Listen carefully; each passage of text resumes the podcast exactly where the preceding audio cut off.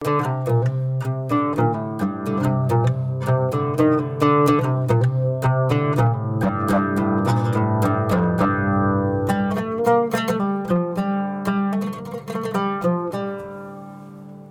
عليكم ورحمة الله وبركاته. أهلا بكم مستمعينا في حلقة أخرى من حلقات ما وراء القانون بودكاست. البودكاست اللي يهتم بكل ما يخص القانون.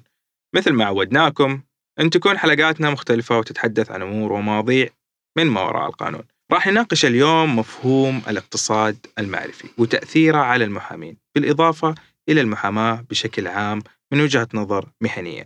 محاورنا في هذه الحلقة عميقة جدا لأن موضوعنا كبير جدا وغالبا راح نستعرض الخطوط العريضة مثل ما يقولوا أو كتسليط ضوء على موضوع حلقتنا اليوم. حلقتنا اليوم مع ضيفنا القدير الأستاذ المحامي محمود الشنقيطي. ضيفنا هو مؤسس محمود الشنقيطي للمحاماة والاستشارات القانونية. يمتلك ضيفنا خبرة مهنية لأكثر من 18 عاما منها 15 عام كمحامي مرخص كما يعتبر ريادي مهني في تطوير الفرق القانونية السعودية. أهلا وسهلا بك أستاذ محمود. أهلا يا عبد الرحمن. هذا كلام كثير علي قليل في حقك أستاذي ماني ريادي لكن قدر الإمكان أحاول أني يعني أكون مساهم في موضوع استغلال الخبرة في تنفيذ بعض المفاهيم وتطويرها. هذا هو دوري. يعطيك العافية أستاذ محمود. طيب نبدأ أستاذ محمود من محورنا الأول. هو نبذة تعريفية عنك كيف تبادر إلى ذهنك دراسة تخصص القانون أو الأنظمة؟ ومتى قررت أنك تنتقل إلى عمل المحاماة؟ آه بداية تفكيري في موضوع دراسة القانون كانت في الصف الأول ثانوي كان عندنا يعني تخصصين في الثانوية العامة. بعد الصف الأول ثانوي تخصص كان علمي وتخصص كان إداري. جميل. آه وكان النظام يعتمد على المعدل في آخر سنة. ودخلت مع بقية زملائي يعني أصحابي القريبين يعني مقلدهم يعني رحت دخلت معاهم في العلمي. تمام. ولقيت مستواي يعني ماشي حاله يعني جيد جدا وكذا. طيب. فقررت إني أحول يعني عصفور في اليد أفضل من عشرة على على شجرة نعم. قررت إني التخصص الإداري راح يكون أسهل فبالتالي معدلي راح يكون أفضل و استنزافي لقدراتي أيام الثانوية العامة حيكون يعني موضوع أسهل. كل ما فكرت بأنه الحياة تصير أسهل كل ما حالفك النجاح بشكل أكبر. جميل. وهذا تخطيط يعني يعتبر نوع من خلينا نقول من موهبة الذكاء. إذا وجدها شخص في نفسه أنه هو يسلك أقصر الطرق في بعض الأشياء فيبعد عن موضوع التقليد وقد يتميز في هذا الشيء. وقتها ما صراحة أنا ما أذكر متى سمعت القانون. لكن كنا قريبين من تخصص من الثانوية التخرج من الثانوية العامة بحكم أنك من يوم ما تدخل ثانية ثانوي خلاص تعتبر نفسك قاعد تجهز المرحلة القادمة بعد الثانوية. ما أذكر بالضبط ليش قانون لكن أذكر أني استعرضت التخصصات بعد الثانوية وقررت أني أنا يعني كان موجود من ضمنها تخصص القانون. وكان يدرس في جامعتين فقط في السعودية في الملك سعود وفي الملك عبد العزيز وقررت من وقتها ثانية ثانوي إداري من أول سنة أني أنا أدرس قانون وأصير محامي كمان يعني. ما شاء الله تبارك من بدري يعني من بدري جميل من بدري. ف... آه خلينا نرجع شوية على موضوع آه أنا الحلقة أحاول إني قد ما أقدر يعني يكون لكل آه شخص في مستوى معين آه سواء آه لما لسه ما دخل القانون أو اللي في الكلية أو اللي في أحاول كل أحد يكون يعني له نصيب معين من هذه التجربة. قبل ما أدخل موضوع القانون دخلت دخلت عندي في تخصص القانون قبل ما أتخرج. رغبتي كانت ملحة إني أنا أدرس قانون وفعلا عديت الترم الأول والثاني وصار لي موقف كنت يعني خلاف معين مع الدكتور خلاني يعني أعيد التفكير بإني أحول إلى جامعة البترول والمعادن في تخصص الإدارة الصناعية. وكان معدلي يسمح لي وقتها. كنت متخرج بامتياز وجايب آه، على المنطقة التاسعة المنطقة الله، التخصص.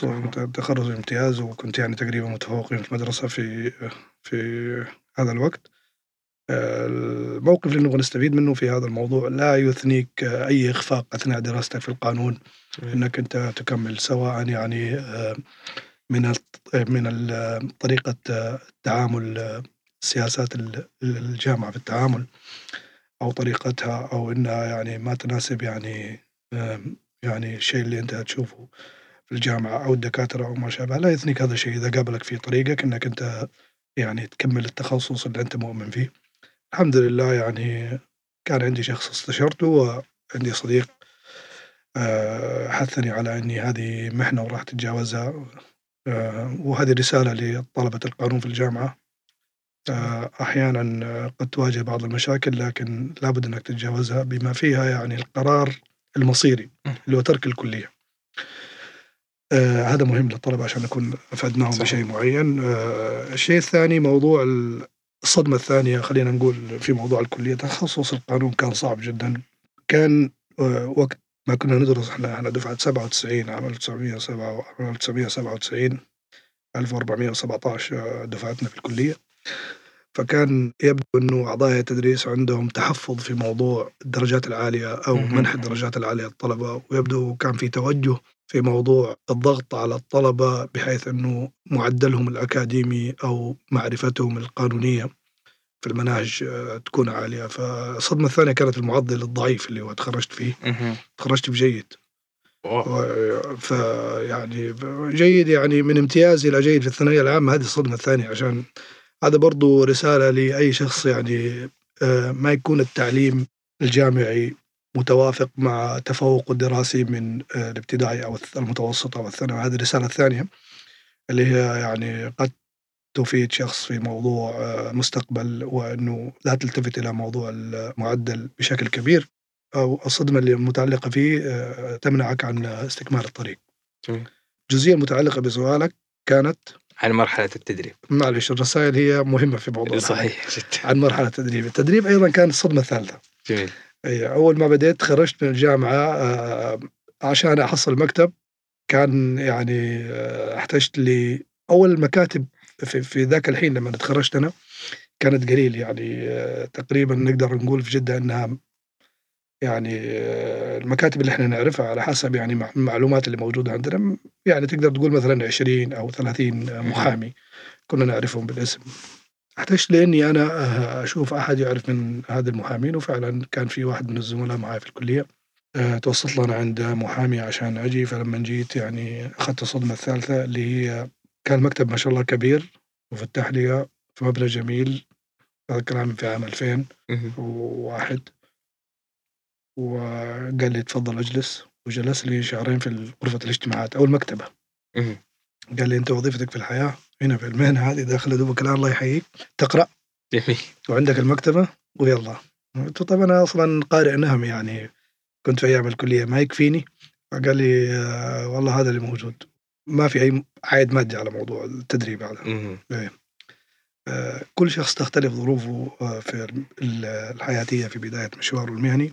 وبعض الظروف قد تحتم على الآخرين آه، إنه ما يلتحق ب ما يقدر يدخل المحاماه لأنه مثلا إحنا جيلنا كان نقدر نقول قبل 20 سنة كان الجيل ال- ال- الأبيض اللي هو يعني المملكة كلها ما فيها إلا كليتين الملك سعود والملك عبد العزيز. فكان تلاقي يعني في جدة مثلا تستقطب أهل الشمال، أهل الغربية، أهل. الجنوب، أهل عسير، أهل جيزان. فكان مجرد في هذيك الأيام يعني آه، كان ال- ال- ال- الهجر بين الهجر أو القرى أو المدن الصغيرة والتمدن كانت جدة تعتبر يعني خلاص. إذا وصلت إلى جدة فأنت أول شيء يعني آه، تنسى الديرة تعتمد على نفسك آه، تشق طريقك في جدة. آه، جدة مدينة كبيرة كانت وقتها بالنسبة لي يعني المناطق اللي اللي جينا منها. أنا درست في منبع الصناعيه عموما. في وقتها ما ما كان في منطقة المدينة يعني يمكن إلا كلية تابعة للملك عبد العزيز ولا كانت درس التخصص هذا. فكان مجرد وصولك إلى جدة وحصولك على الشهادة شيء يعني يمنعك من آه، الرجوع إلى المكان اللي أنت جيت منه. آه، من أي مدينة من انت أي جاي. صغيره نعم. صحيح. والمكافأة آه، انقطعت خلاص. أنت تخرجت. يعني توكل على الله.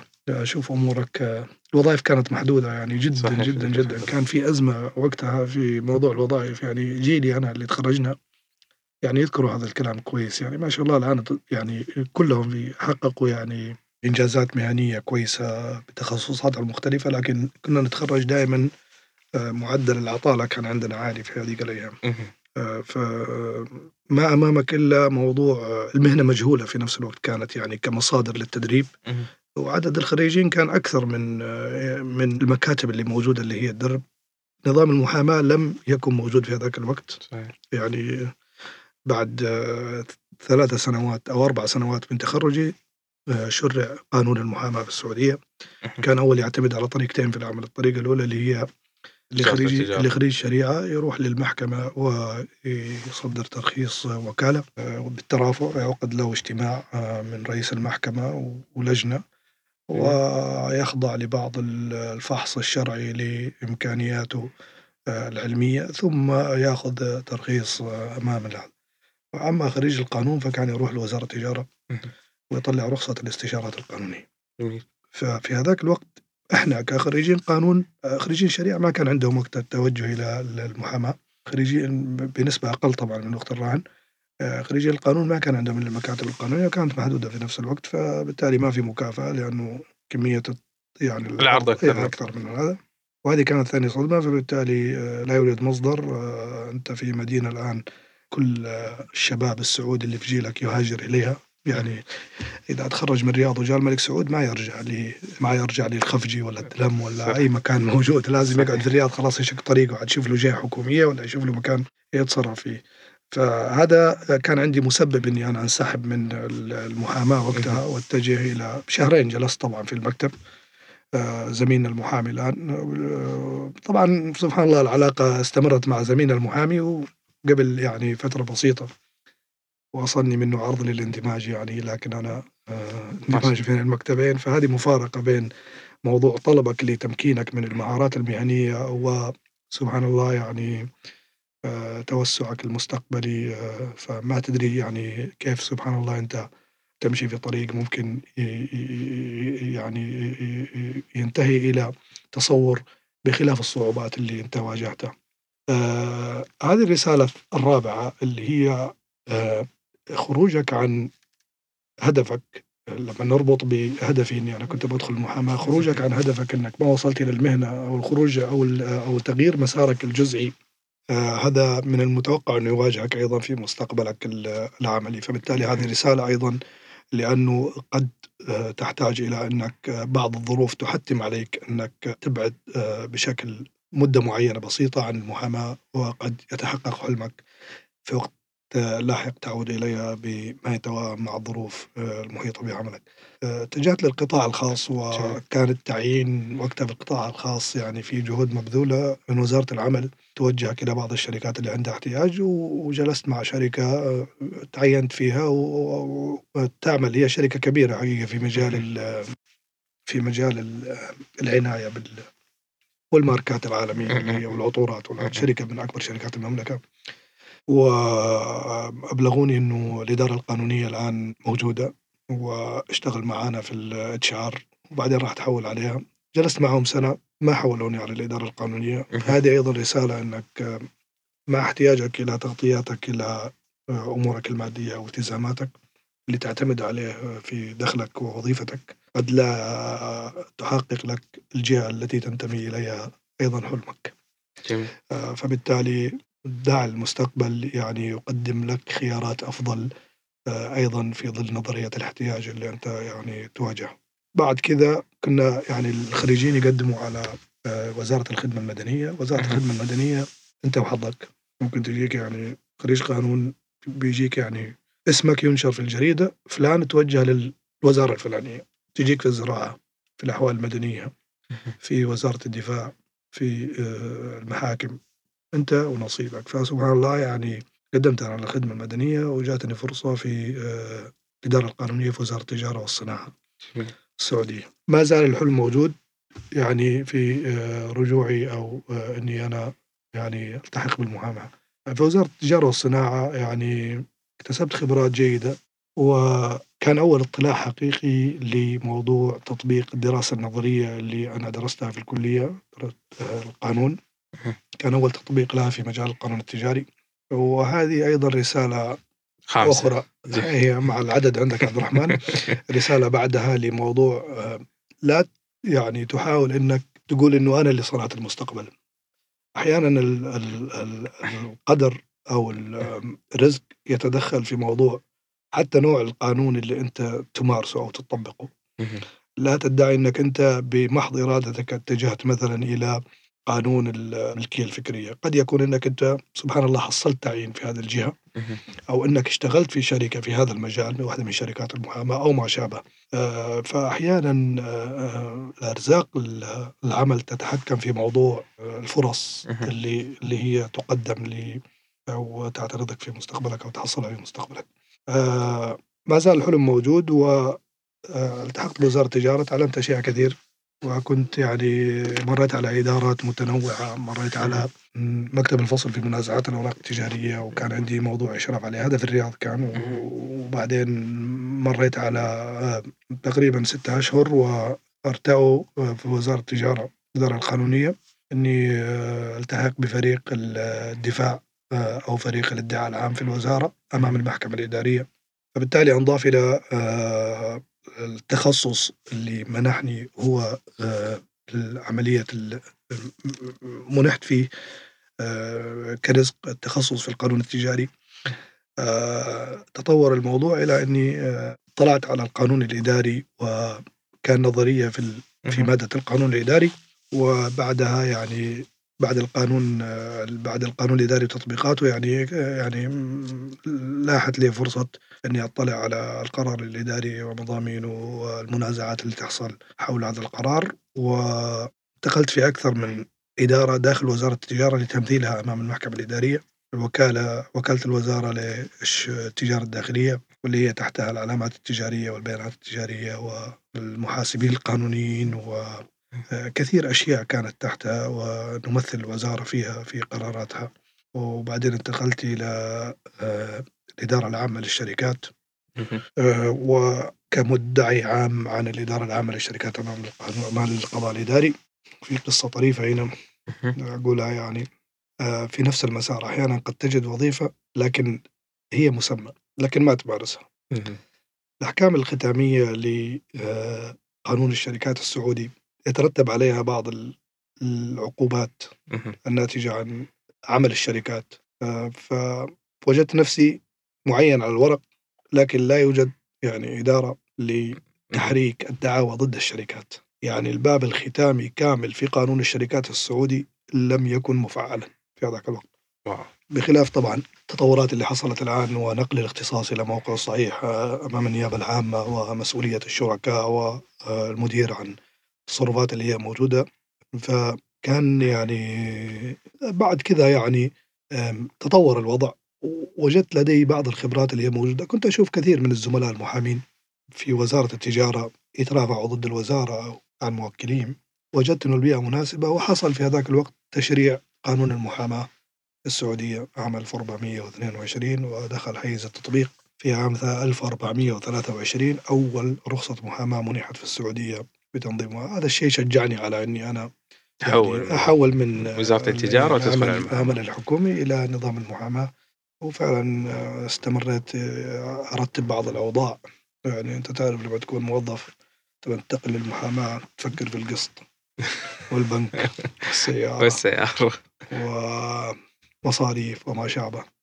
فلا بد إنك تعمل لك نوع من التوازن. أيوه البجت التوازن. بالذات بعض الوظائف لا تتوفر فيها إنك أنت يعني تمارس العملين. يعني أنت فيما لو كنت في شركة تقدر في المساء تروح لمكتب وتتعاون معه لكن الوظيفة الحكومية لها طبيعة خاصة يعني صحيح. وهذا الشيء فيه ممنوع وقد يكون عليك حرج أصلا فيما لو علم أحد إنك أنت يعني فتعرض سمعتك العملية أمام زملائك وأمام الجهاز إلى نوع من فتوكلنا على الله وفي 2005 اللي هو عام 1426 قدمت استقالتي والتحقت بمهنة المحاماة الحمد لله. جميل جدا. طيب أستاذ محمود يعني ريادة الأعمال المهنية بخصوص التخصص القانوني يعني غالبا الأشخاص أو المحامين اللي أسسوا مكاتب محاماة يأسس المكتب ويسير على النهج المتبع لجميع المكاتب اللي موجودة. آه، أنت بدورك أستاذ محمود اتبعت نهج آخر؟ اتبعت طريقة ريادية في تأسيس مكتب محامي أو فريق قانوني سعودي. إيش كانت الصعاب في هذا التأسيس؟ أو كم هي المعوقات وكم مقدار المعوقات كان؟ والله خليني أقول تجربة. يعني أنا لما كنت في وزارة التجارة والصناعة. كان في عمارة قدام الوزارة. قلت الحين أحط لوحة كبيرة أحط فيها اسمي والمحامي فلان ها؟ إيه. وكل المراجعين يمروا علي قبل ما يدخل الوزارة جميل جلست ثلاث سنين ما مسكت موضوع في الوزارة. يخص فيه طبعا ما عندك خبرات لموضوع المهنة كيف راح يكون تصورها. وهذا الشيء قد ينطبق على أي شخص يشتغل في المحكمة مثلا. صحيح. يبغى يلتحق بالمحاماة أو قاضي أو ما شابه إداري أو قاضي تجاري أو ما شابه.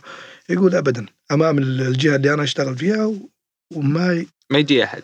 من هنا عرفت أنه يعني أم، العلاقة بين المهنة والعميل آه، تحتاج إلى آه، فحص أكبر. يعني مهم. الموضوع ليس موضوع زبون اللوحة أو المقر أو المكان. صحيح. فمن هنا يعني آه، آه، جات هذه الحقيقة أمامي الآن واحتجت إلى وسائل ثانية آه، فرحت أفحص كيف موضوع أول شيء إني أفهم العلاقة بين المهنة وطالب المهنة. جميل؟ بخلاف الطريقة اللي هي أنا كنت متصورها لما جيت على المهنة. هذا الشيء طبعا هو كان البداية وبدأ مشروع التعلم في موضوع هذه المعادلة اللي لابد أنك تنجزها يعني المحامي في النهاية هو منتج آه، يرتبط بالعميل. تمام كل ما كان عندك حجم عملاء أكبر كل ما كنت أنت محامي أكبر جميل. هذا المعيار اللي أنا أتبناه. قد يكون هناك أستاذ كبير جدا في المحاماة وقلم سيال وفكر آه، جبار وتمكن آه، عالي من المادة العلمية وفهم عميق للممارسة المهنية. لكنه يعني أو لكن يعني آه، بمعايير الأرقام آه، متواضع. فبالتالي المعيار اللي أنا أتبناه معيار الرقم أو الأرقام.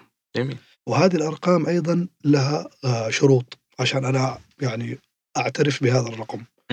إنه ما يكون ضربة حظ ويكون مستقر ويكون نمو طبيعي. جميل. يعني تيجي إلى محامي في عام 2000 أو عام 2010 عام 2013 يتعامل مع القوائم المالية اللي هي موجودة عنده في المكتب.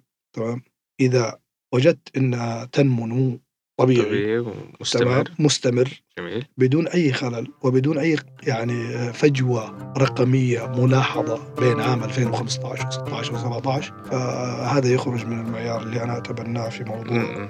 حجم المحامي. تحدثنا في هذا الجزء مع الأستاذ محمود عن رسائل لمن يرغب الدخول في مهنة المحاماة. وحنكون في الحلقة القادمة مكملين مع الأستاذ محمود في موضوع متشعب ومهم جدا.